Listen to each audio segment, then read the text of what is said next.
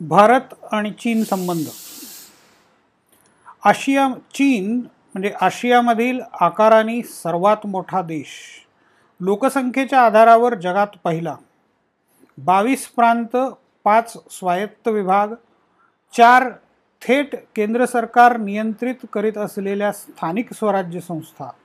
आता यामध्ये बीजिंग हे राजधानीचं शहर तियानजिन शांघाय ही व्यापारी केंद्र आणि चॉंकिंग तसेच हाँगकाँग आणि मकाऊ हे विशेष प्रशासकीय विभाग असा चीनचा विस्तार आहे.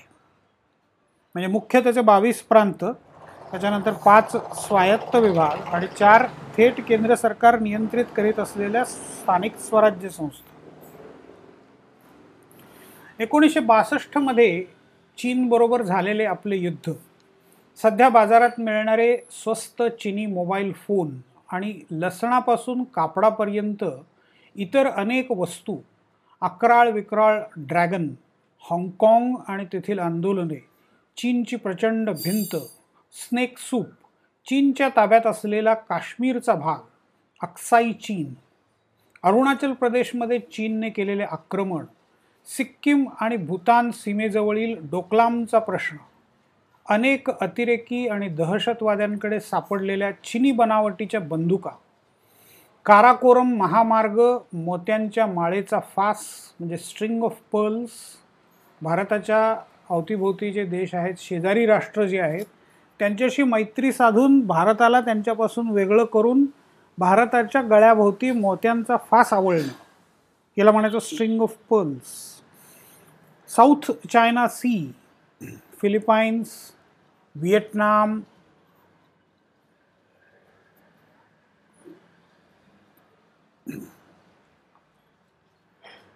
या सगळ्या देशांच्या जवळ असलेला चीनच्या दक्षिणेचा समुद्र म्हणजे साऊथ चायना सी आणि तिथे चीनने केलेले अतिक्रमण कृत्रिम बेटे माओ आणि त्याची राजकीय क्रांती नंतरची सांस्कृतिक क्रांती भारतातील माओवाद्यांना चीनचा असलेला पाठिंबा त्या संबंधाने वेळोवेळी व्यक्त केल्या गेलेल्या शंका चीनचा उल्लेख झाल्याबरोबर अशा सगळ्या गोष्टी आठवतात. कोणत्याही सजग भारतीय नागरिकाला आठवतील. चीन म्हटलं की सोलापूरचे डॉक्टर द्वारकानाथ कोटणीस आणि त्यांचे साथीदार आठवतात. त्यांनी स्वातंत्र्याच्या आधी एकोणीसशे एकोणचाळीस ते बेचाळीस या चीन जपान युद्धाच्या काळात वैद्यकीय मदतीचे काम केले. एकोणीसशे बेचाळीसमध्ये तिथेच डॉक्टर कोटणीसांचा मृत्यू झाला. आजही तिथे त्यांचं स्मारक आहे चीनमध्ये. भारतात व्ही. शांताराम यांनी डॉक्टर कोटणीस की अमर कहाणी या नावाचा हिंदी चित्रपट काढला होता. तो त्या काळामध्ये बराच गाजला. चीन आणि भारतामध्ये बरेच साम्य आहे. प्रचंड लोकसंख्या लोकसंख्येच्या बाबतीत चीन प्रथम क्रमांकावर तर आपण द्वितीय. लवकरच हे उलटे होईल अशी चिन्हे दिसत आहेत.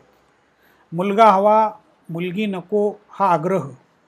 चीनमध्ये कित्येक वर्ष एकच अपत्य असण्याची सक्ती होती.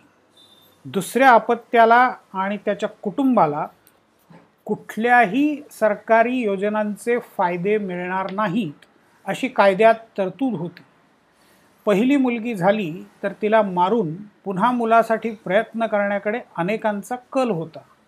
त्यामुळे लोकसंख्येमधील स्त्री पुरुष संतुलन बिघडू लागले. शेवटी एकोणीसशे एकोणऐंशी साली सुरू झालेली ही एक अपत्य योजना दोन हजार पंधरा साली बंद करण्यात आली. परंपरा आणि अंधश्रद्धा साम्राज्य राजे आणि राजवाडे सत्तेसाठीचे संघर्ष अशा अनेक गोष्टी भारत आणि चीनमध्ये सारख्याच आहेत.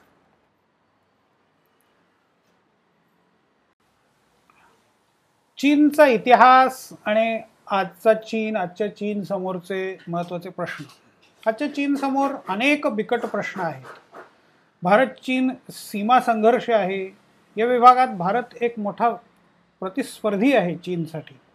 हाँगकाँगमध्ये दोन हजार अठराच्या सुरुवातीपासून चीनच्या दडपशाही विरोधात प्रचंड आंदोलने चालू आहेत. चीनच्या पश्चिम विभागातील शिंजँग प्रांतात उईघर किंवा ज्यांना विगर म्हणतात बी बी सीवाले विशेषतः विगर असा शब्द उच्चारतात. आपण त्यांना उइघर हा मराठीमध्ये सगळीकडे मी पाहिलं तर उइघर असाच साधारणपणे शब्द वापरतात. तर आपणही तोच वापरूया. तर उयघर या मुस्लिम जमातीचा मोठा प्रश्न आहे. हे तुर्कस्तानमधून आलेले लोक आहेत. टर्किश इस्लामिक पार्टी चीनच्या शिंजँग प्रांतात कार्यरत असलेली उयघर मुस्लिमांची बाजू मांडणारी दहशतवादी संघटना.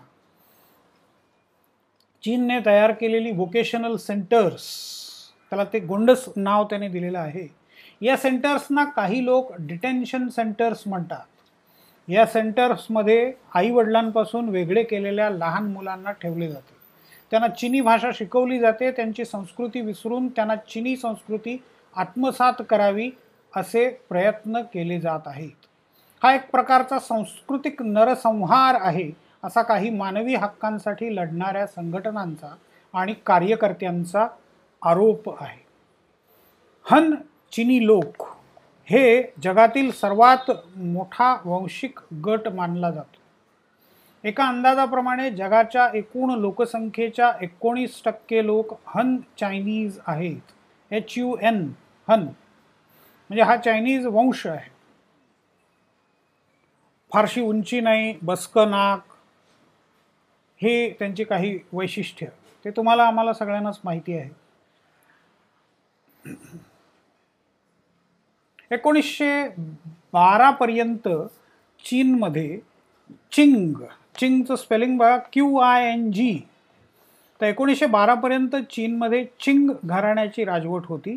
पुढे एकोणीसशे बारा ते एकोणीसशे एकोणपन्नास चीनचे गणराज्य म्हणजे रिपब्लिक अस्तित्वात होते. सनयत सेन आणि चांग काय शेख हे त्या गणराज्याचे नेते होते. एकोणीसशे सदतीस ते एकोणीसशे पंचेचाळीस चीन आणि जपानमध्ये मोठे युद्ध झाले. मगाशी आपण कोटणीसांचा उल्लेख केला तो याच युद्धाच्या संदर्भात. त्याच दरम्यान चिनी गणराज्य आणि माओ झेडॉंग यांच्या साम्यवादी पक्षादरम्यान यादवी युद्ध चालू होते.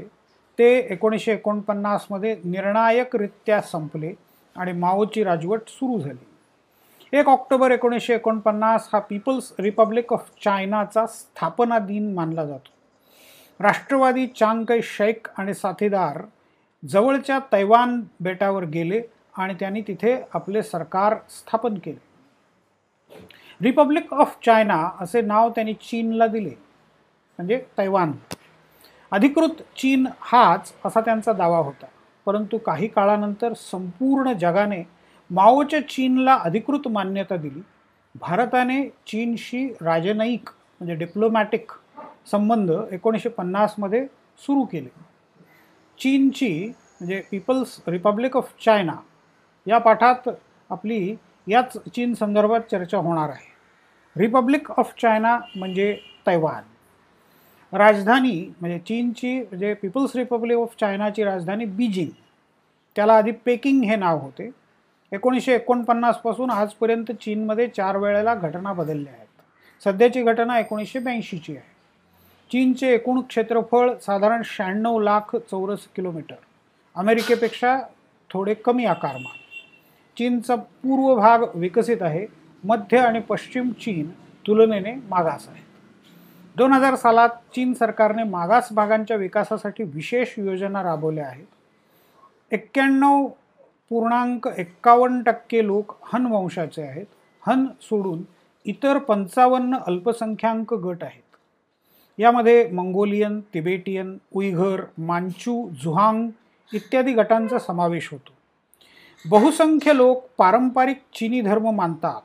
उत्तर Korea Mongolia Russia Kazakhstan Kyrgyzstan Tajikistan Afghanistan Pakistan Bharat Nepal Bhutan Myanmar Laos Vietnam हे सर्व देश चीनच्या सीमेला लागून आहेत.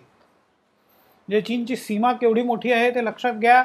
मॅप समोर ठेवून हे रेकॉर्डिंग थोडंसं थांबवा मॅप बघा आणि पुन्हा एकदा ते सगळं ऐका. लिहून काढा नोट्स काढा तेव्हा कुठे तुम्हाला सगळ्या गोष्टी लक्षात येतील. भारतासारखाच विविधतेने नटलेला देश भौगोलिक विविधता सामाजिक विविधता अरुणाचल प्रदेश दक्षिण तिबेटचा भाग आहे असे चीन मानतो. हा चीनचा हास्यास्पद आणि खुळचट दावा आहे असं भारत सरकार मानते. भारत सरकारने वन चायना धोरणाला पाठिंबा दिला आहे. त्यामुळे तैवानला म्हणजेच रिपब्लिक ऑफ चायनाला मान्यता दिलेली नाही. भारत आणि चीन दोन्ही शेजारी प्राचीन परंपरा असलेले आकारमानाने आणि लोकसंख्येने प्रचंड मोठे असलेले देश. जम्मू काश्मीर हिमाचल प्रदेश उत्तराखंड सिक्कीम अरुणाचल प्रदेश या चार भारतीय घटक राज्यांच्या सीमांशी चीनची सीमा भिडलेली आहे. माओ झेडॉंग किंवा त्यालाच माओत्से तुंग आणि त्यानंतर डेंग झाओपेंग हे चीनचे दोन महान नेते. एकोणीसशे एकोणपन्नास साली यशस्वी साम्यवादी क्रांतीनंतर माओ चीनमध्ये सत्तेमध्ये आले. त्यांच्या मृत्यूनंतर ते कायम आजपर्यंत चीनवरती त्यांची छाप असलेली दिसून येते. त्यांच्यानंतर एकोणीसशे अठ्ठ्याहत्तर साली डेंग यांच्या हाती सर्व सत्ता आली. त्यांनी चीनचा कायापालट केला. चीनमध्ये परकीय भांडवलाला परवानगी दिली. अर्थव्यवस्था बऱ्याच प्रमाणात खुली केली. त्यामुळे चीनचा आर्थिक विकास ऐंशी आणि नव्वदच्या दशकात झपाट्याने झाला. राजकीय व्यवस्था मात्र तशीच बंदिस्त राहिली. नागरिकांना कोणतेही राजकीय स्वातंत्र्य नव्हते.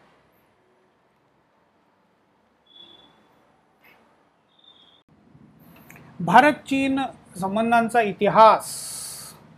आता हे याच्या या विषयावर तुमच्याशी चर्चा करायची आहे म्हणून काही शोधत होतो. त्यावेळेला चिंडियन समाज हा एक शब्द माझ्या वाचनामध्ये आला. चिंडियन म्हणजे भारतीय वडील आणि चिनी आई आणि त्यांची मुले म्हणजे चिंडियन समाज. या भारतीय आई आणि चिनी वडील काही असू शकेल. भारत चीन संबंध व्यक्तिगत पातळीवरही विकसित झाले आहे. आता यूट्यूबवरती या संबंधाने काही व्हिडिओज टाकलेले आहेत. चिंडियन समाजाचे. तर तुम्ही तुम्हाला मी लिंक या रेकॉर्डिंगच्या डिस्क्रिप्शनमध्ये देतो. तुमच्या ग्रुपवर टाकतो. तर तिथे तुम्ही ते जरूर बघू शकाल यूट्यूबवरती एकोणीसशे एक्कावन्नपासून भारत चीन संबंधांच्या बाबत घोषणांमध्ये फार काही बदल झालेला नाही तेव्हा माओ म्हणाले होते की भारत आणि चीनचे संबंध हजार वर्षांपासूनचे आहेत.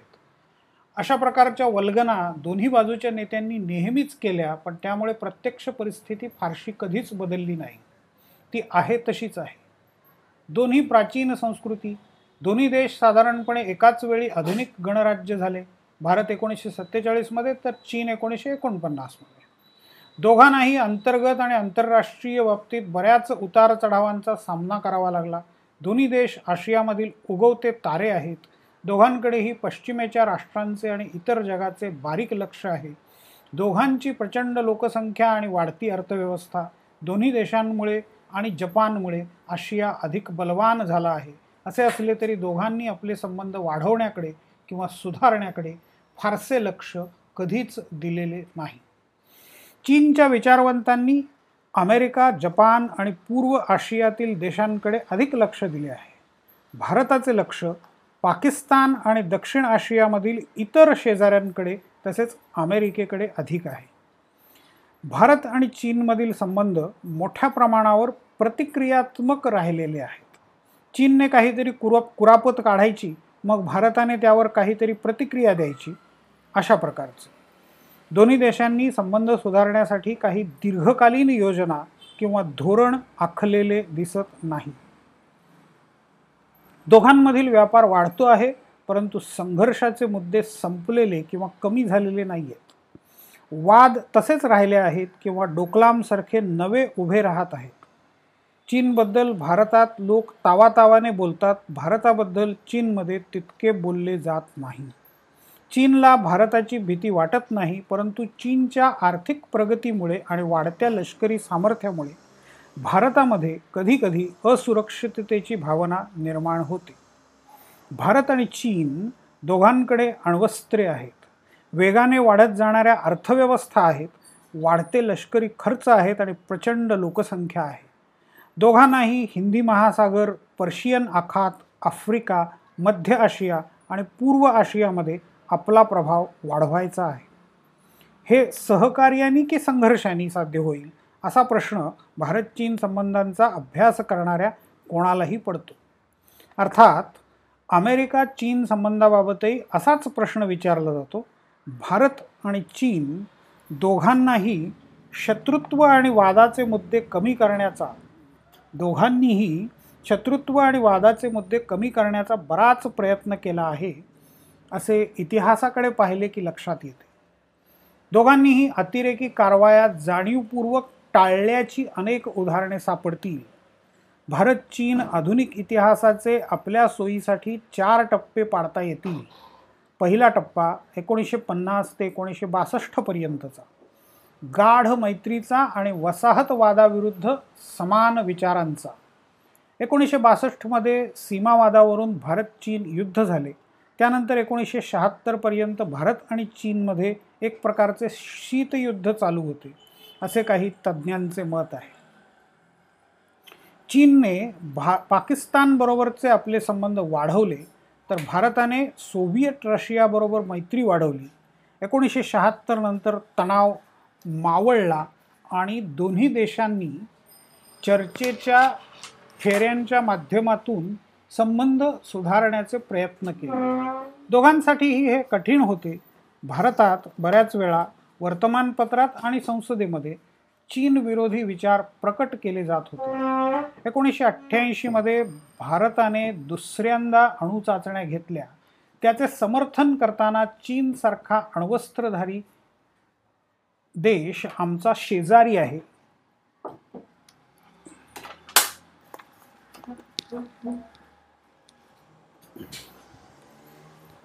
चीनसारखा अण्वस्त्रधारी देश आमचा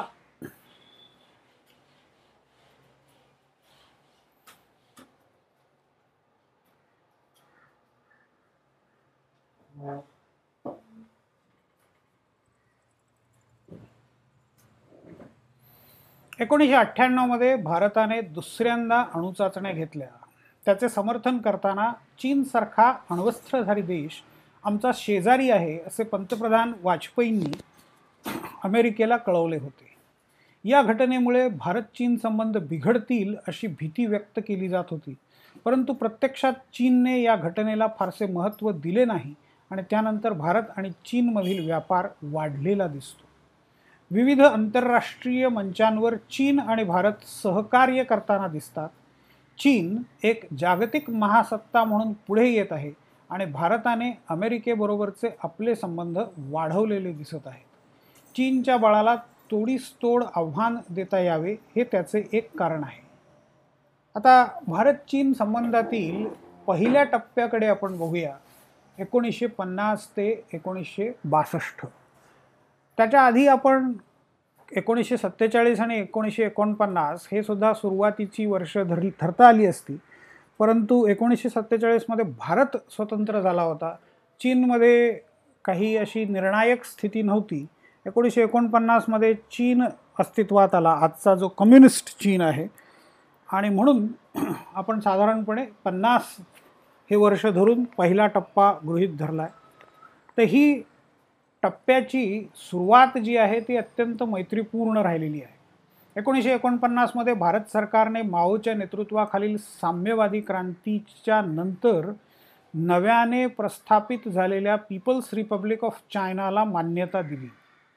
अमेरिका आणि पश्चिमेकडच्या देशांनी नव्या चीनला विरोध केला होता. एकोणीसशे पन्नासमध्ये चीनने तिबेटमध्ये लष्करी आक्रमण केले. एकोणीसशे एक्कावन्नच्या कोरियन युद्धात अमेरिकेविरुद्ध आक्रमक भूमिका घेतली.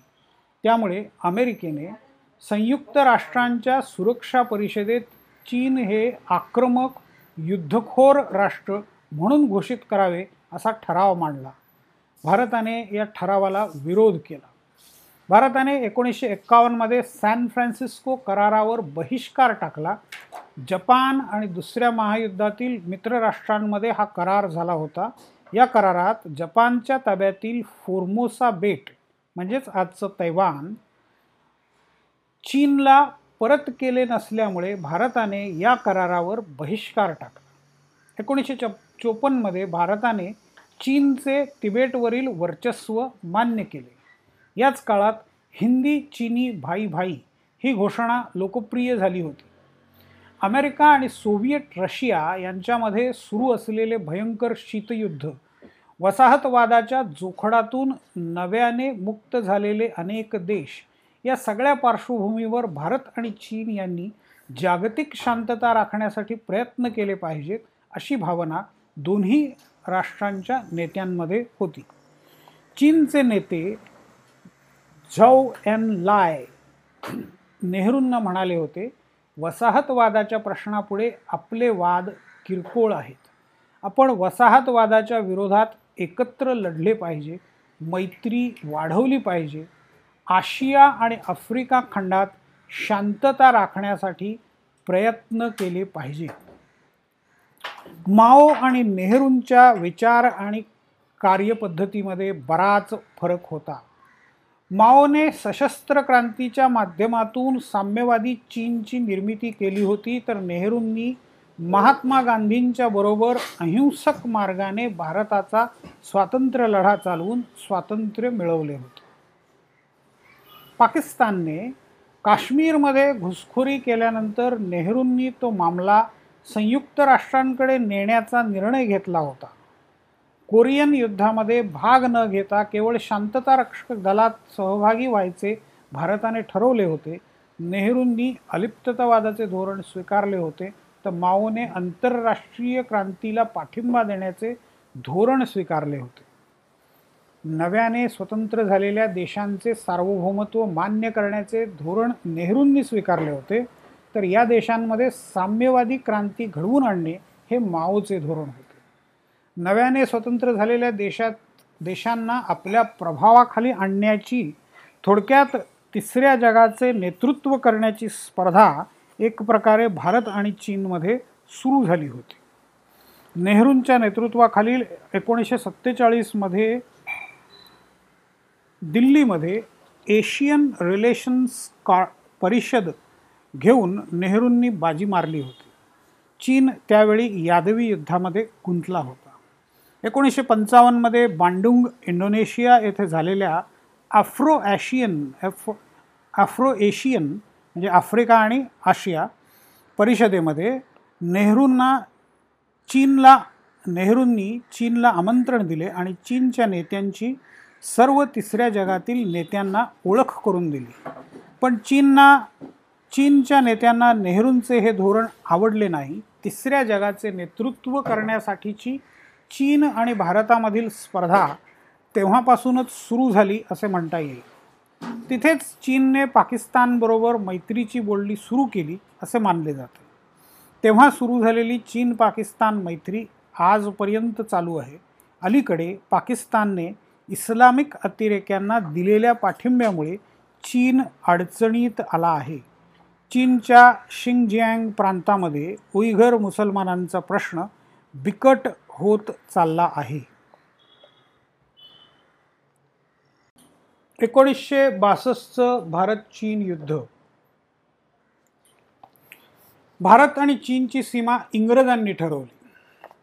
मॅकमोहन नावाच्या अधिकाऱ्याने ती निश्चित केली. त्यामुळे या सीमेला मॅकमोहन रेषा असे म्हणतात. चीनने ही सीमारेषा कधीच मानली नाही.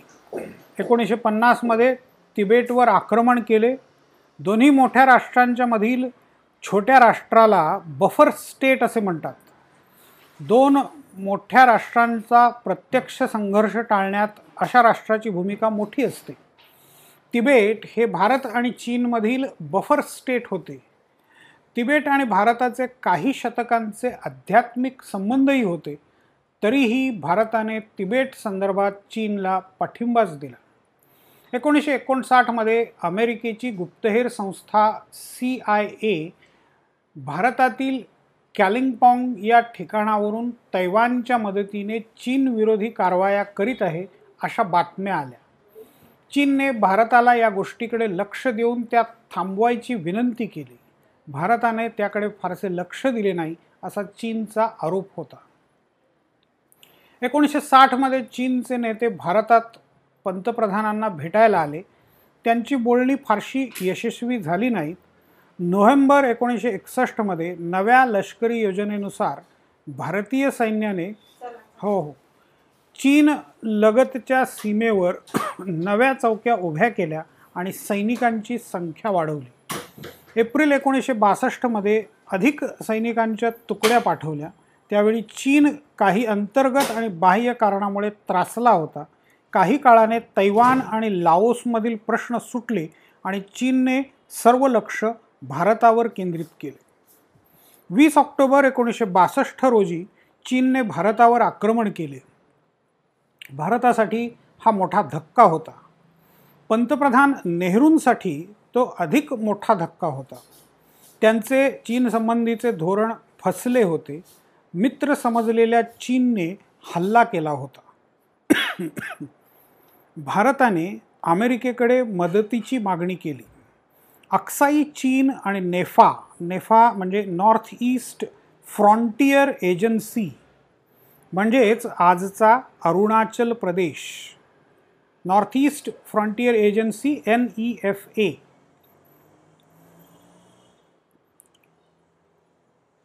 तर अक्साई चीन आणि नेफा या दोन प्रदेशांवरून किंवा दोन प्रदेशाच्या मालकी हक्कांवरून हे युद्ध झालं. चीनने या भागात सैन्य घुसवले. सीमावाद हे या मुद्द्या युद्धाचे मुख्य कारण होते. त्याशिवाय इतर अनेक मुद्दे होते. एकोणीसशे एकोणसाठमध्ये तिबेटमध्ये चीनविरुद्ध उठाव झाला. त्याला भारताने पाठिंबा दिला. दलाई लामा यांना भारतात आश्रय दिला. आज आजही ते हिमाचल प्रदेशमधील धरमसाला येथे राहतात. तिथूनच त्यांचे तिबेटचे सरकार चालवतात. भारताने युद्ध सुरू झाल्याबरोबर अमेरिकेकडे मदत मागितली. अमेरिकेने लगेचच ती देऊ केली. अलीकडे प्रसिद्ध झालेल्या काही अमेरिकन सरकारी कागदपत्रांप्रमाणे अमेरिकेने चीनवर अण्वस्त्रांचा हल्ला करण्याचा विचार एका गुप्त बैठकीत केला होता. एक महिन्यानंतर एकवीस नोव्हेंबर एकोणीसशे बासष्ट रोजी चीनने एकतर्फी युद्धबंदी जाहीर केली. मॅकमोहन रेषा नाकारून चीनने आपले सैन्य स्वतः ठरवलेल्या प्रत्यक्ष नियंत्रण रेषेवर ॲक्च्युअल लाईन ऑफ कंट्रोल आणून ठेवले. त्याआधी त्यांनी चुशूलमधील रेझांग आणि त्यावेळच्या नेफामधील तवांग हे भारताचे प्रदेश ताब्यात घेतले होते. नेमक्या याच काळात अमेरिका आणि रशिया यांच्यामध्ये क्युबावरून प्रचंड संघर्ष चालू होता. दोन्ही राष्ट्रे एकमेकांविरुद्ध अण्वस्त्रांचा वापर करतील अशी भीती जगभर व्यक्त केली जात होती. त्यामुळे तिसरे महायुद्ध सुरू होईल अशी भीतीही काही जणांना वाटत होती. चीनच्या युद्धामुळे भारतीय परराष्ट्र धोरणामधील आदर्शवादी विचाराला मोठा धक्का बसला.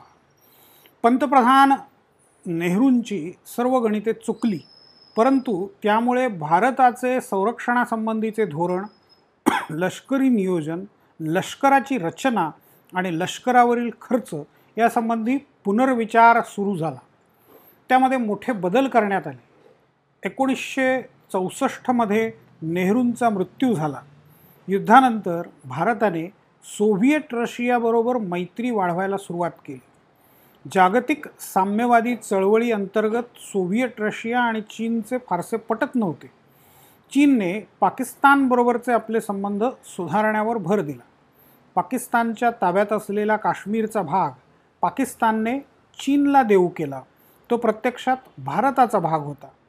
पाकिस्तान आणि चीनचे लष्करी सहकार्यही सुरू झाले. एकोणीसशे चौसष्टमध्ये चीनने लोपनोर वाळवंटामध्ये पहिली अणुचाचणी केली. साधारण दहा वर्षांनी भारतानेही पोखरणमध्ये अशा चाचण्या केल्या. एकोणीसशे पासष्टच्या भारत पाकिस्तान युद्धादरम्यान अमेरिकेने पाकिस्तानला कोणतीही मदत द्यायला नकार दिला परंतु चीनने पाकिस्तानला बरीच मदत केली. पाकिस्तानचे युद्ध चालू असताना सिक्कीमच्या सीमेवर युद्धाची दुसरी आघाडी उघडण्याची तयारी चीनने चालवलेली होती. शेवटी अमेरिका आणि संयुक्त राष्ट्रांच्या मध्यस्थीमुळे हे युद्ध थांबले. एकोणीसशे पासष्ट ते एकोणीसशे एकोणसत्तर हा चीनमधील गोंधळाचा काळ होता. माओचे ग्रेट लीप फॉरवर्ड हे आर्थिक सुधारणांचे धोरण फसले होते. त्यानंतर त्याने सांस्कृतिक क्रांती कल्चरल रिव्होल्युशन सुरू केली होती. त्यामुळे एक पाकिस्तान सोडला तर सर्व जगाबरोबरचे चीनचे संबंध जवळपास संपले होते. अमेरिका आणि सोव्हिएट रशिया या दोन महासत्तांबरोबर चीनचा संबंध शत महासत्तांबरोबर चीनचे संबंध शत्रुत्वाचे झाले होते. एकोणीसशे एकोणसत्तरमध्ये मार्च ते सप्टेंबर या सहा महिन्यात सोव्हिएट रशिया आणि चीनचे सीमावादावरून युद्ध झाले. त्याच वर्षी चीन आणि पाकिस्तानने भारताच्या ईशान्येकडील नागालँड मिझोराम आणि मणिपूर मणिपूर या राज्यांमधील बंडखोरांना आर्थिक आणि लष्करी मदत पुरवण्याचे धोरण सुरू केले. अर्थात चीन एकोणीसशे बासष्टपासूनच ही मदत पुरवत होता. चीनमधील सांस्कृतिक क्रांतीचा प्रभाव कमी झाल्यानंतर पाकिस्तानच्या मदतीने अमेरिकेने चीनबरोबरचे आपले संबंध सुधारायला सुरुवात केली.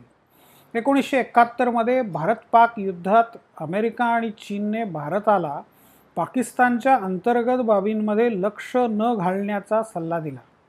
त्यामुळे भारताने अमेरिका चीन पाकिस्तान युतीविरुद्ध सोव्हिएट युनियनची मदत घेतली. एकोणीसशे एकाहत्तरपासून एकोणीसशे पंच्याऐंशीपर्यंत ही परिस्थिती अशीच राहिली. सोव्हिएट युनियनमध्ये मिखाईल गोर्बाचेव यांनी एकोणीसशे पंच्याऐंशीच्या सुमारास मोठे धोरणात्मक बदल घडवून आणायला सुरुवात केली. तेव्हा परिस्थितीमध्ये बदल व्हायला सुरुवात झाली. तोपर्यंत भारत आणि चीन वैर वाढतच गेले. अमेरिका चीन संबंध सुधारल्यामुळे एकोणीसशे एकाहत्तरमध्ये चीनला संयुक्त राष्ट्रांचे सदस्यत्व आणि संयुक्त राष्ट्र सुरक्षापदी प परिषदेमध्ये कायम सदस्यत्व मिळाले. एकोणीसशे एकाहत्तरमध्ये तैवानला संयुक्त राष्ट्रांचे सदस्यत्व मिळाले. ते काढून घेण्यात आले. आजही तैवानला अमेरिकेची आणि संयुक्त राष्ट्रांची मान्यता नाही. तैवानला अमेरिकेचे संरक्षण आणि आर्थिक मदत मात्र आजही मिळते आहे. त्यामुळेच अगदी केवळ पंचवीस राष्ट्रांनी मान्यता दिली असूनही तैवान स्वतंत्र राष्ट्र म्हणून टिकून आहे. चीनला त्याला धक्का लावता आलेला नाही किंवा चीनमध्ये सामील करून घेता आलेले नाही. या सर्व घडामोडींना उत्तर म्हणून भारताने एकोणीसशे चौऱ्याहत्तरमध्ये अणुस्फोट घडवून आणले आणि एकोणीसशे पंच्याहत्तरमध्ये सिक्कीम भारतात सामील करून घेण्यात आले. चीनने याचा जोरदार निषेध केला. एकोणीसशे शहात्तर परी मध्ये चीनने पाकिस्तानबरोबर अणुसहकार्याचा करार केला. एकोणीसशे एक्क्याऐंशीपर्यंत तो अंमलात आलेला नव्हता. चीनबरोबरचे युद्ध त्यानंतर चीनने केलेले अणुस्फोट त्याला प्रत्युत्तर म्हणून भारताने घडवून आणलेले अणुस्फोट भारत चीन पाकिस्तान रशिया अमेरिका यांच्यामधील बदलती समीकरणे या सगळ्या घडामोडींचा सर्वाधिक फायदा अमेरिकेला झाला. सोव्हिएट रशिया आणि भारताला अस्थिर करण्यात अमेरिका यशस्वी झाली.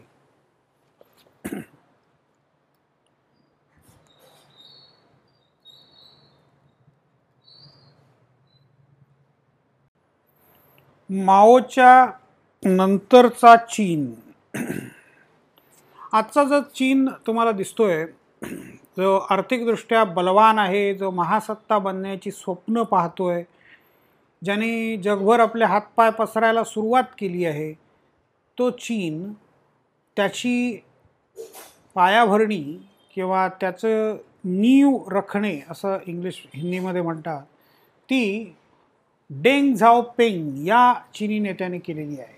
म्हणून माओ नंतरचं चीन हा आपल्याला आता पाहायचा आहे. एकोणीसशे सत्तरमध्ये माओनी भारत चीन संबंध सुधारले पाहिजेत अशी इच्छा व्यक्त केली. त्याला माओ स्माईल असं म्हणतात. एकोणीसशे शहात्तरमध्ये भारत चीन राजनयिक संबंध डिप्लोमॅटिक रिलेशन्स परत प्रस्थापित झाले. म्हणजे युद्धामुळे अर्थात ते नव्हते मधल्या काळामध्ये.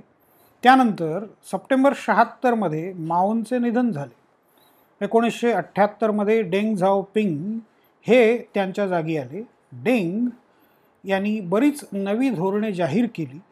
त्यांनी चीनमध्ये आर्थिक उदारीकरणाचा कार्यक्रम सुरू केला.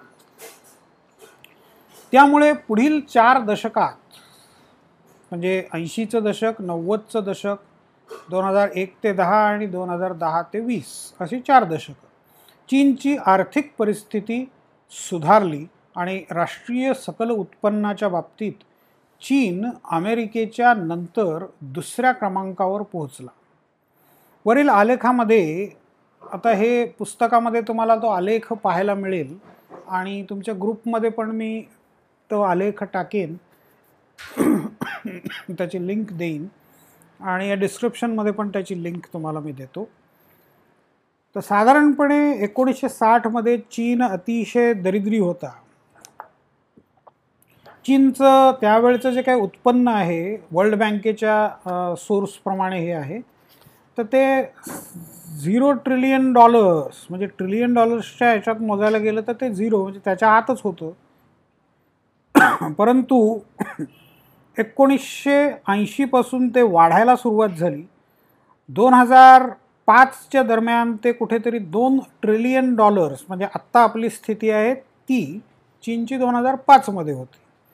तर दोन ट्रिलियन डॉलर्स आणि मग त्याच्यानंतर दोन हजार दहामध्ये ते दहापर्यंत पोचले जाऊन आणि आत्ता साधारणपणे बारा ट्रिलियन डॉलर्स बारा हजार अब्ज म्हणजे दोन हजार दहानंतर चीनची अर्थव्यवस्था बारा ट्रिलियन डॉलर्सच्या वर गेलेली दिसते.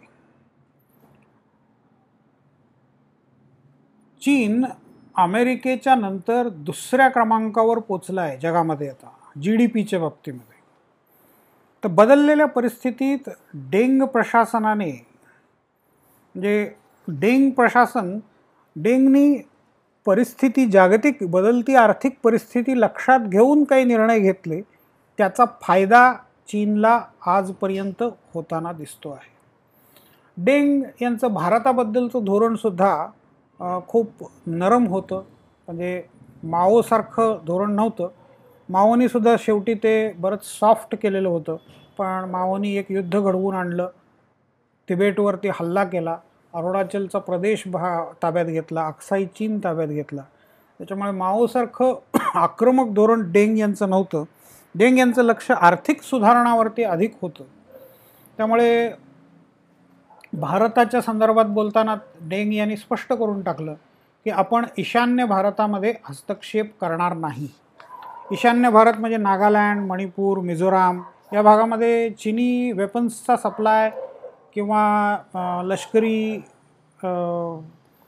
प्रशिक्षण देणं अतिरेक्यांना किंवा अतिरेक्यांना चीनमध्ये आश्रय देणं हे सगळं आम्ही आता बंद करणार हे त्यांनी स्पष्ट केलं आणि त्याप्रमाणे ते अंमलातही आणलं. तसंच अमेरिकेला विरोध करण्यासाठी जगभर विकसनशील देशांमध्ये साम्यवादी क्रांतीस पाठिंबा देण्याचे धोरणही बंद करणार असल्याचे घोषित केले.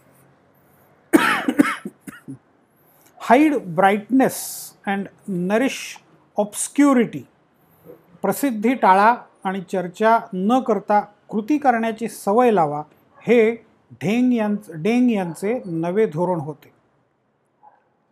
म्हणजे ते एक ब्रीदवाक्य झालेलं होतं hide brightness and nourish obscurity. Brightness म्हणजे चमकधमक जी आहे ती टाळा. म्हणजे आम्ही हे करतो आम्ही हे केलं हे अचीव केलं ह्याचा समारंभ त्याचा समारंभ याचा गौरव त्याचा गौरव हे सगळं बंद करा. आणि ऑब्स्क्युरिटी म्हणजे काय चाललं आहे हे लोकांना समजू नये. So hide brightness and nourish obscurity चीनचं तेच कायमचं धोरण राहिलेलं आहे आजपर्यंत.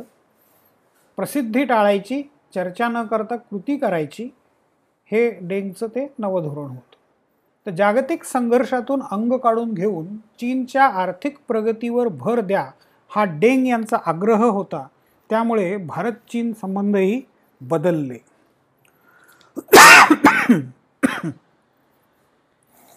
पंतप्रधान इंदिरा गांधींचा चीनकडे बघण्याचा दृष्टिकोन अर्थात त्याच्यावरती जवाहरलाल नेहरूंचा कार्यकाळ आणि युद्ध या सगळ्याचा परिणाम होताच. आणि त्यामुळे त्यांचा कल एकूण जो आहे तो सोव्हिएट युनियनकडे अधिक होता. एकोणीसशे सत्याहत्तर ते एकोणीसशे ऐंशी या काळामध्ये भारतामध्ये जनता पक्षाचं सरकार सत्तेमध्ये आलं.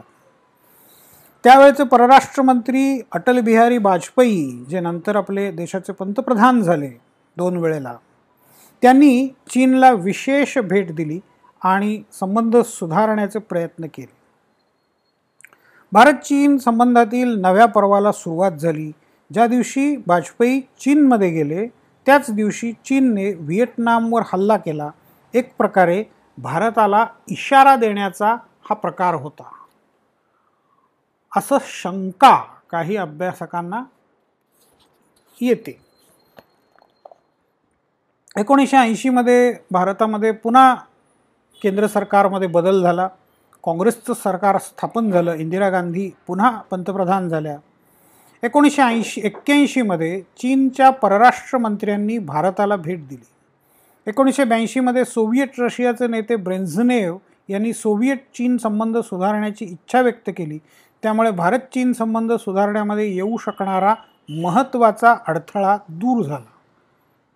एकोणीसशे एक्क्याऐंशीमध्ये सुरू झालेल्या सीमेसंबंधीच्या चर्चेमध्ये एकोणीसशे सत्त्याऐंशीपर्यंत भारत आणि चीन यांच्यामध्ये फारशी प्रगती होऊ शकली नाही. दरम्यान पंतप्रधान राजीव गांधींच्या नेतृत्वाखालील भारत सरकारने केंद्रशासित प्रदेश असलेल्या अरुणाचल प्रदेशला फेब्रुवारी एकोणीसशे सत्त्याऐंशीमध्ये घटक राज्याचा दर्जा दिला. याच वर्षी सीमावादावरून काही लष्करी संघर्ष झाला परंतु दोन्ही देशांनी वेळीच योग्य उपाय करून चर्चेच्या माध्यमातून तो थांबवला. डिसेंबर एकोणीसशे अठ्ठ्याऐंशीमध्ये पंतप्रधान राजीव गांधींनी चीनला भेट दिली. या भेटीत त्यांनी दोन गोष्टी स्पष्ट केल्या. पहिली म्हणजे भारत चीन संबंध सुधारण्यासाठी सीमावाद सुटला पाहिजे ही अट असणार नाही. आणि दुसरे त्याने मान्य केले की भारतात राहणारे काही तिबेटमधील नागरिक चीन विरोधी कारवायांमध्ये सामील आहेत. एकोणीसशे एक्क्याण्णवमध्ये चीनचे पंतप्रधान ली पेंग यांनी भारताला भेट दिली. भारताचे राष्ट्रपती आर व्यंकटरामण एकोणीसशे ब्याण्णवमध्ये चीनला भेट देऊन आले. एकोणीसशे त्र्याण्णवमध्ये पंतप्रधान नरसिंह राव यांनी चीनला भेट दिली. चीनचे अध्यक्ष जियांग झेमिन यांनी एकोणीसशे शहाण्णवमध्ये भारताला भेट दिली. या सर्व भेटींमध्ये सीमावादासंबंधी बोलणी झाली. तसे इतर क्षेत्रातील संबंध सुधारण्यासंबंधी काही करार झाले. एकोणीसशे अठ्ठ्याण्णवमध्ये पंतप्रधान वाजपेयी यांच्या नेतृत्वाखालील सरकारने एकोणीसशे चौऱ्याहत्तरच्या चाचण्यांनंतर दुसऱ्यांदा अणुचाचण्या घडवून आणल्या. त्याचे समर्थन करताना चीनसारखा अण्वस्त्रधारी देश शेजारी असल्यामुळे आम्हाला असे करावे लागले असे कारण त्यांनी अमेरिकेला दिले. चीन या स्फोटांकडे फारसे गांभीर्याने पाहत नव्हता. त्याऐवजी त्यांनी संबंध सुधारण्यावर अधिक भर दिला. चीनमध्ये भारतापेक्षा कितीतरी मोठा चीनकडे भारतापेक्षा कितीतरी मोठा अण्वस्त्रांचा साठा आहे. एकोणीसशे साठच्या दशकापासून तो साठा त्यांच्याकडे असल्यामुळे चीनने भारताच्या अण्वस्त्रांकडे फारसे लक्ष दिले नसावे. भारताच्या चाचण्यांनंतर काही दिवसातच पाकिस्ताननेही या प्रकारच्या चाचण्या केल्या. एकोणीसशे नव्याण्णवच्या पाकिस्तानबरोबरच्या कारगिल युद्धामध्ये आपण कोणताही हस्तक्षेप करणार नाही असे स्पष्ट आश्वासन त्यावेळी चीनच्या भेटीला गेलेल्या भारतीय परराष्ट्रमंत्री जसवंत सिंग यांना चीन सरकारने दिले. एकोणीसशे नव्वद नंतर काश्मीर प्रश्न भारत आणि पाकिस्तानने आपापसातील चर्चेने सोडवावा अशीच भूमिका चीनने घेतली आहे. दोन हजार सालात भारत आणि चीनने राजनयिक संबंधांची पन्नास वर्ष पूर्ण केली.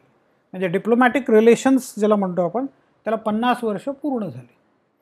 त्यानिमित्ताने राष्ट्रपती के आर नारायणन चीनला भेट देऊन आले. दोन हजार एक दोन हजार दोनमध्ये चीनचे नेते भारतात येऊन गेले आणि दोन हजार तीनमध्ये पंतप्रधान वाजपेयी चीनच्या भेटीवर गेले.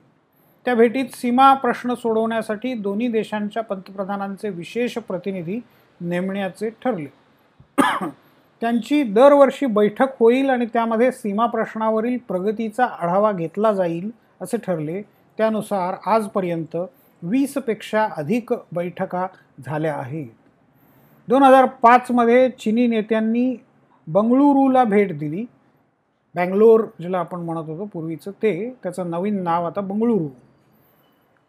भारताच्या माहिती विज्ञान क्षेत्रामध्ये चीनला असलेला रस दाखवण्यासाठी ही भेट ठरवण्यात आली होती. सिक्कीम भारताचा भाग आहे हे चीनने या भेटीदरम्यान मान्य केले. तसेच भारताला संयुक्त राष्ट्र सुरक्षा परिषदेमध्ये कायमचे स्थान मिळवून देण्यासाठी पाठिंबा देण्याचे आश्वासन दिले. अर्थात नंतर चीनने त्याबाबत फारसे काही केले नाही. दोन हजार सहा हे भारत चीन मैत्री वर्ष म्हणून घोषित करण्यात आले होते. वर्षभरात अनेक नेत्यांच्या भेटी आणि सांस्कृतिक कार्यक्रम आयोजित करण्यात आले होते. भारत चीन सीमेवरील सिक्कीममधील नथुला पास हा रस्ता व्यापारासाठी खुला करण्यात आला. एकोणीसशे सदुसष्टमध्ये भारत आणि चीनमध्ये या मार्गावरून सशस्त्र संघर्ष झाला होता. दोन हजार आठ नऊपर्यंत भारत चीन व्यापार बेचाळीस बिलियन डॉलर्स इतका वाढला होता. दोन हजार सातमध्ये भारत आणि चीनने संयुक्त लष्करी कवायत घेतली. दोन हजार नऊमध्ये भारत चीन व्यापार भारत अमेरिका व्यापारापेक्षा वाढला होता. चीन भारताचा व्यापारामधील पहिल्या क्रमांकाचा भागीदार झाला. दोन हजार आठमध्ये पंतप्रधान मनमोहन सिंग यांनी चीनमध्ये जाऊन हू जिंताओ यांची भेट घेतली. त्याच वर्षी दहशतवाद विरोधी संयुक्त लष्करी कार्यक्रम आयोजित करण्यात आला. दोन हजार दहामध्ये राजनयिक संबंधांना साठ वर्ष पूर्ण झाल्याच्या निमित्ताने राष्ट्रपती प्रतिभा पाटलांनी पाटीलांनी चीनला भेट दिली. दोन हजार दहामध्येच चीनचे पंतप्रधान वेन जियाबाओ यांनी भारताला भेट दिली. त्याचबरोबर चारशे चिनी त्यांच्याबरोबर चारशे चिनी उद्योगपती होते. त्यांना भारतीय उद्योगांबरोबर व्यापार करार करण्यामध्ये रस होता. दोन हजार सहामध्ये स्थापन झालेल्या ब्रिक्स रशियाचा चर्चा करताना आपण ब्रिक्सचा लाँग फॉर्म पाहिला होता. पुन्हा एकदा बघूया. B R I C S म्हणजे ब्राझील रशिया इंडिया चायना आणि साऊथ आफ्रिका. ब्राझील हे दक्षिण अमेरिकेमध्ये आहे. फुटबॉलसाठी तुम्हाला ते फुटबॉलमुळे माहीत असेल. रशिया सगळ्यांनाच माहिती आहे आपल्याला. भारत चीन आशियामधले आणि साऊथ आफ्रिका हा आफ्रिकेमधला देश आफ्रिकेमधला त्यातल्या त्यात प्रगत देश. या पाच देशांमध्ये देशांच्या संघटनेमध्ये भारत चीनबरोबर आहे. म्हणजे ब्रिक्समध्ये भारत चीन बरोबर आहे. दोन हजार अकरामध्ये चीनमध्ये झालेल्या शिखर बैठकीत चीनने भारताबरोबर संरक्षण सहकार्य परत सुरू करण्याची इच्छा व्यक्त केली. त्यान त्यानुसार नंतर संयुक्त लष्करी कवायती घेण्यात आल्या. दोन हजार बारामध्ये भारत चीन व्यापार सहासष्ट अब्ज डॉलर्सपर्यंत पोहोचला. त्याच वर्षी दिल्लीत ब्रिक्स शिखर परिषद झाली. तिथे चीनचे अध्यक्ष हू जिंताओ आणि पंतप्रधान मनमोहन सिंग यांची भेट झाली.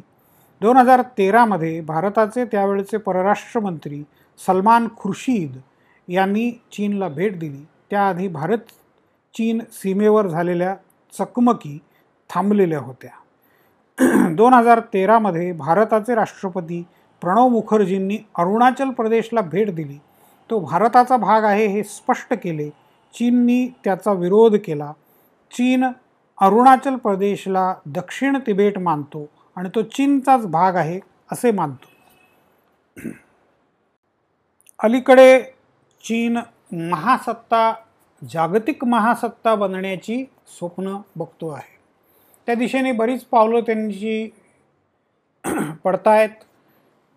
अमेरिकेशी स्पर्धा त्यांची सुरू झालेली आहे. आर्थिकदृष्ट्या किंवा जी डी पीच्या क्रायटेरियाच्या आधारावर जर बघितलं तर चीन दुसऱ्या क्रमांकावरती आहे अमेरिकेनंतर. तर दोन हजार तेरामध्ये चीनचे प्रमुख नेते शी जिनपिंग यांनी बेल्ट अँड रोड इनिशिएटिव्ह या चीनच्या महत्वाकांक्षी प्रकल्पाची घोषणा केली.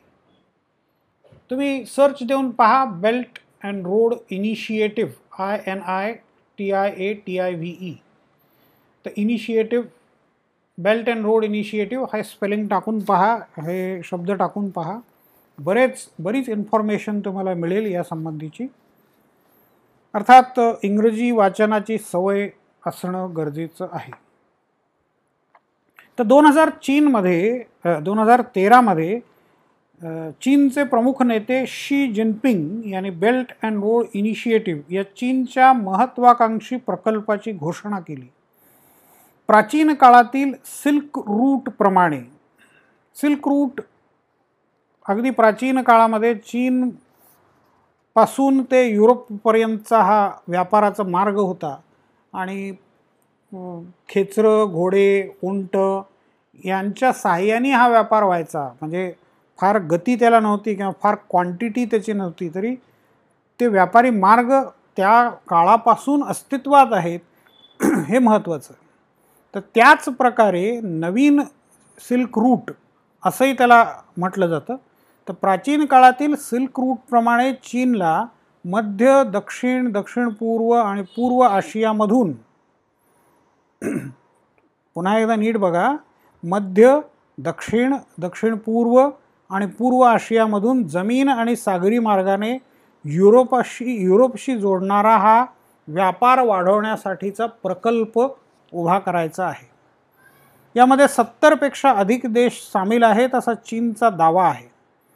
या प्रकल्पाअंतर्गत बंदरं सागरी मार्ग रस्ते रेल्वे हवाई मार्ग इंटरनेट सुविधा विविध कारखाने उद्योग सेवा केंद्रे म्हणजे सर्व्हिस सेंटर्स पर्यटन केंद्रे या सर्वांचा विकास करण्याचा चीनचा मानस आहे. भारताने चीनच्या या प्रकल्पात सामील होण्यास सध्याच्या मोदी सरकारने स्पष्ट नकार दिला आहे. कारण या प्रकल्पामध्ये सार्वभौमत्वाशी तडजोड करावी लागणार आहे. या योजनेत सामील झालेल्या अनेक देशांचा अनुभव वाईट आहे. या योजनेत चीनबरोबर सहकार्य करणे म्हणजे कर्जबाजारी होणे असे अनेक देशांचे म्हणणे आहे. त्यांचा तसा अनुभव आहे. कारण विकासाच्या प्रकल्पांसाठी चीनमधून तज्ज्ञ पाठवले जातात. तंत्रज्ञान चीनचेच वापरले जाते. चीनी बँकांकडून कर्ज घेऊन हे प्रकल्प सुरू होत असल्यामुळे सर्व अर्थाने चीनचा फायदा होतो. आता पंतप्रधान मोदी यांच्या काळातले भारत चीन संबंध. हा एक मुद्दा आपल्याला आणखीन पाहायचा आहे. मोदींचं सरकार दोन हजार चौदामध्ये मे दोन हजार चौदामध्ये सत्तेमध्ये आलं. तेव्हापासून आजपर्यंत ते सत्तेमध्ये अजूनही आहे. पंतप्रधान मोदींच्या नेतृत्वाखालील नवे सरकार सत्तेमध्ये आल्यावर सप्टेंबर दोन हजार चौदामध्ये चीनचे अध्यक्ष शी जिनपिंग यांनी भारताला भेट दिली. परंतु त्याचवेळी लडाखमधील चुमार सीमेवर भारतीय आणि चिनी सैनिकांमध्ये चकमकी उडाल्या होत्या. त्या संदर्भात पंतप्रधान मोदींनी शी जिनपिंग यांना विचारले जसे पाकिस्तानमध्ये सरकारवर लष्कराचे नियंत्रण असते तसे चीनमध्ये पण आहे का? यावर लडाखमध्ये असे काही घडल्याचे माहीत नाही असे उत्तर त्याने दिले. परंतु दुसऱ्या दिवशी चिनी सैन्याने माघार घेतली होती. या भेटीदरम्यान शी यांनी पुढील पाच वर्षात वीस अब्ज डॉलर्सच्या गुंतवणुकीच्या करारावर सह्या केल्या. त्याच महिन्यात म्यानमारमध्ये झालेल्या आसियान शिखर परिषदेत आसियान म्हणजे Association of South East Asian Nations दक्षिण पूर्व आशियाई राष्ट्रांची संघटना. दक्षिण पूर्व आशिया म्हणजे त्याच्यामध्ये दहा देश आहेत. Singapore Malaysia Indonesia Brunei Philippines Vietnam Laos Cambodia Myanmar इत्यादी. त्याच्यावर आपल्याला एक स्वतंत्र टॉपिक आहे आणि त्याचाही अभ्यास आपल्याला स्वतंत्रपणे करायचा आहे. पंतप्रधान मोदींच्या निवडीनंतर दोन हजार चौदानंतर भारत चीन संबंधामध्ये एक नवीन पर्वाला सुरुवात झाली. भारताचे पंतप्रधान नरेंद्र मोदी आणि चीनचे नेते शी जिनपिंग यांच्यामध्ये वैयक्तिक पातळीवरती पण चांगल्या प्रकारचे संबंध प्रस्थापित झाले. मे दोन हजार पं पंधरामध्ये पंतप्रधान मोदी पुन्हा चीनच्या दौऱ्यावरती ज्या वेळेला गेले. मोदींनी शी जिनपिंग यांचे गुजरातमध्ये स्वागत केले होते. त्यामुळे शी जिनपिंग यांनी त्यांच्या मूळ प्रांतात शांक्षीमध्ये त्यांचं स्वागत केलं. पण हे असं जरी असलं आणि हे जे सिम्बॉलिक गेस्चर्स ज्याला म्हणतात ती जरी चांगली असली किंवा मागे एकदा आपण म्हटलं होतं की माओ माओ स्माईल की भारत चीन संबंध सुधारले पाहिजेत भारत चीन संबंधांना हजार वर्षाचं नातं आहे असं हजार वर्षाचा इतिहास आहे आपण दोन्ही एकाच प्राचीन परंपरेचे देश आहोत वगैरे वगैरे जरी सगळं असलं तरी चीनची एक कार्यपद्धती आहे आणि ते त्याचप्रमाणे जात करत राहिलेले आहेत कार्य. आणि त्याच्यामध्ये सतत कुरापती काढत राहणं काहीतरी समस्या निर्माण करणं हे चीनचं धोरण राहिलेलं आहे. दोन हजार सतरामध्ये त्यांनी जो डोकलामचा प्रश्न निर्माण केला ते अगदी अलीकडचं ताजं उदाहरण म्हणता येईल. आता हे डोकलाम काय आहे? डोकलाम हा भूतान भारत आणि चीनच्या सीमेवरचा प्रदेश आहे. भारताचं सिक्कीम नावाचं जे राज्य आहे जे खूप उशिरा म्हणजे एकोणीसशे पंच्याहत्तरमध्ये भारतामध्ये सामील करून घेण्यात आलं ते सिक्कीम राज्य त्याच्या सीमेला लागून हा डोकलामचा प्रदेश आहे. त्याच्या उत्तरेला चीनचा आणि भूतानचा काही प्रदेश आहे. त्यामुळे चीन भूतान आणि भारत यांच्या मधला हा प्रदेश आहे. तर त्या डोकलामवरती भूतानचा दावा आहे आणि चीनचा पण दावा आहे. भारत आणि भूतान हे मित्रराष्ट्र आहे. भारत भूतानला सर्व प्रकारची मदत देतो. भारताचं लष्कर भूतानच्या सुरक्षा एजन्सीज ज्या आहेत भूतानचं जे काही लष्करी स्वरूपाच्या एजन्सीज आहेत त्यांना प्रशिक्षण देण्याचं काम करतं आणि त्यानिमित्ताने भारताची लष्कराची तुकडी भूतानमध्ये कायम असते. भूतानचं परराष्ट्र धोरण भूतानचं बजेट म्हणजे अर्थसंकल्प हे सगळं भारत किंवा भारत सरकार भूतानसाठी करून देतं. तर भूतान आणि भारताची मैत्री बरीच जुनी आहे. त्यामुळे भूताननी ज्या वेळेला आक्षेप घेतला की चीननी तिथे घुसखोरी केली आहे.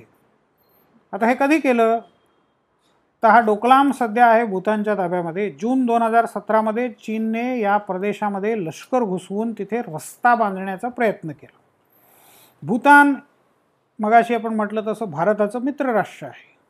भूतानला भारताचा आधार वाटतो. डोकलाममधील चीनच्या आक्रमणानंतर भारतानं आपलं सैन्य तिथे पाठवलं.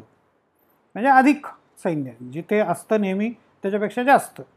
भारताने चीनच्या प्रदेशात घुसखोरी केली आहे असा दावा चीनने केला. आंतरराष्ट्रीय कायद्याचा भंग झाल्याचा आरोपही चीनने केला. भारताच्या त्यावेळच्या परराष्ट्रमंत्री सुषमा स्वराज यांनी चीनचा हा दावा खोडून काढत चीनने पहिल्यांदा घुसखोरी केली त्याला उत्तर म्हणून भारत आणि भूतानला कारवाई करावी लागली असा मुद्दा मांडला. आता हे आंतरराष्ट्रीय राजकारणामध्ये आरोप प्रत्यारोप चालतच राहतात. मग हे अमेरिका आणि रशियामध्ये होतं हे भारत आणि पाकिस्तानमध्ये होतं भारत आणि बांगलादेशमध्ये कधी होतं भारत आणि श्रीलंकेमध्ये कधी होतं आणि भारत आणि चीनमध्ये पण ते होत राहतं. घटना एकच असते त्याच्याकडे बघण्याचे दृष्टिकोन वेगळे वेगळे असतात. तर चीनने आणि भारताने हे आरोप आणि प्रत्यारोप केले. जुलै महिन्यामध्येही हा संघर्ष चालूच राहिला. अमेरिकेने याविषयी चिंता व्यक्त केली परंतु चीनने सैन्य मागे घेतल्याशिवाय भारत माघार घेणार नाही अशी भूमिका भारताने घेतली. ऑगस्टमध्ये चीनने आपली बाजू स्पष्ट करणारे पत्रक प्रसिद्ध केले. डोकलाममध्ये रस्ता बांधण्याचे काम सुरू करण्याआधी आम्ही भारताला रीतसर कळवले होते असा दावा चीनने केला. शेवटी अठ्ठावीस ऑगस्ट दोन हजार सतरा या दिवशी दोन्ही देशांनी या वादावर पडदा टाकला आणि जूनच्या आधीची परिस्थिती पूर्ववत केली. आता हा प्रश्न निर्माण केला चीनने आणि त्याच्यात संपवण्यामध्ये मदतही परत चीननेच केली. पण मधल्या काळामध्ये अशी परिस्थिती निर्माण झाली होती की पुन्हा एकोणीसशे बासष्टसारखं चीन भारत युद्ध होतं का असं वाटायला लागलेलं होतं. आपल्या शेजारचा अफगाणिस्तान. या अफगाणिस्तानमध्ये एकोणीसशे एकोणऐंशीपासून अस्थिरता आहे हिंसा आहे युद्ध आहे. अनेक राज्यकर्ते आले आणि गेले. तालिबानची राजवट मधल्या काळामध्ये तिथे होती.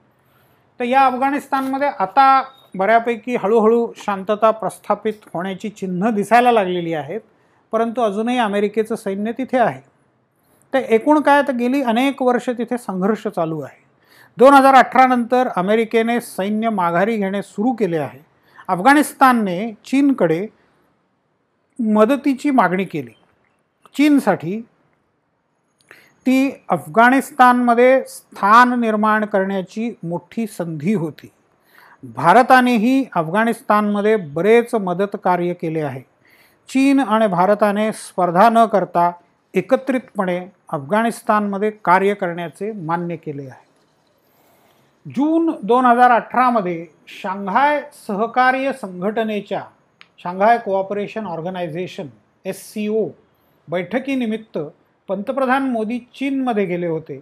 एस सी ओ ही दोन हजार एकमध्ये शांघायमध्ये चीनच्या पुढाकाराने स्थापन झालेली संघटना. चीन Russia Kazakhstan Uzbekistan Tajikistan Kyrgyzstan Bharat आणि पाकिस्तान हे आठ देश या संघटनेचे सदस्य आहेत. राजकीय आर्थिक आणि सुरक्षाविषयक प्रश्नांवर ही संघटना चर्चा करते. रशिया आणि चीन यांच्या बहुध्रुवीय जगाच्या संकल्पनेतून या संघटनेचा जन्म झाला. चीनने आणखीन एक प्रयत्न अलीकडे केला. त्याला भारताने व्यापाराच्या संदर्भातला हा भाग आहे. भारताने अर्थात त्याला काही प्रतिसाद दिला नाही. नोव्हेंबर दोन हजार एकोणीसमध्ये Bharat R C E P Regional Comprehensive Economic Partnership प्रादेशिक आर्थिक व्यापक भागीदारी करार. प्रादेशिक आर्थिक व्यापक भागीदारी करार. याच्यामधून भारत बाहेर पडला. हा मुक्त व्यापाराचा करार आहे. Free trade agreement F T A भारताच्या नकाराच्या मागे चीनचे वर्चस्व नाकारणे हे महत्त्वाचे कारण होते. आर सी ई पी म्हणजे रिजनल कॉम्प्रिहेन्सिव्ह इकॉनॉमिक पार्टनरशिप हा आसियानचे दहा देश भारत ऑस्ट्रेलिया न्यूझीलंड जपान चीन दक्षिण कोरिया अशा सोळा देशांनी दोन हजार बारापासून प्रस्तावित असा करार आहे. चीनला ट्रान्स पॅसिफिक पार्टनरशिप करारातून म्हणजे T P P A Trans Pacific Partnership करारातून अमेरिकेनी एक प्रकारे बाजूला ठेवलं. त्या बाजूला ठेवल्यामुळे चीननी हा आर सी ई पीचा आग्रह धरलेला आहे.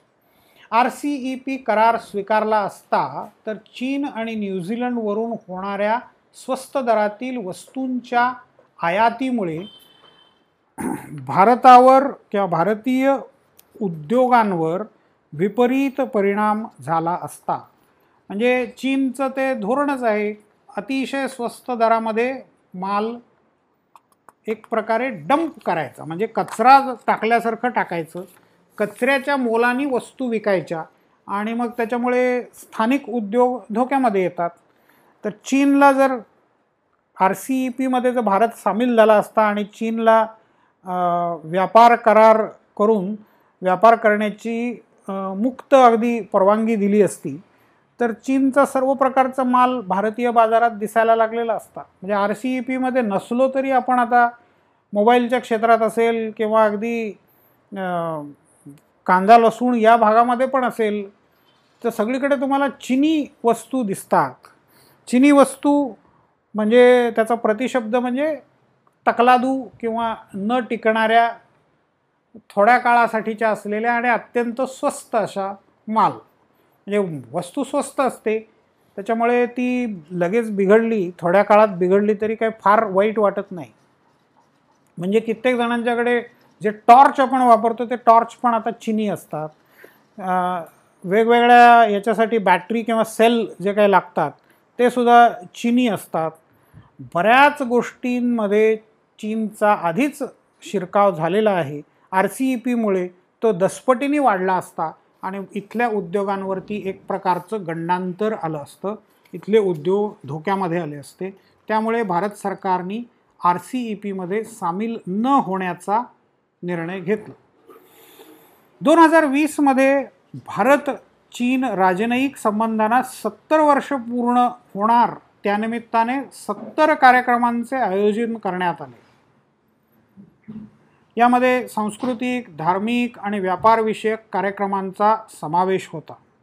ऑक्टोबर दोन हजार एकोणीसमध्ये मामल्लापुरम येथे पंतप्रधान मोदी आणि अध्यक्ष शी जिनपिंग यांच्या यांची एक अनौपचारिक बैठक झाली.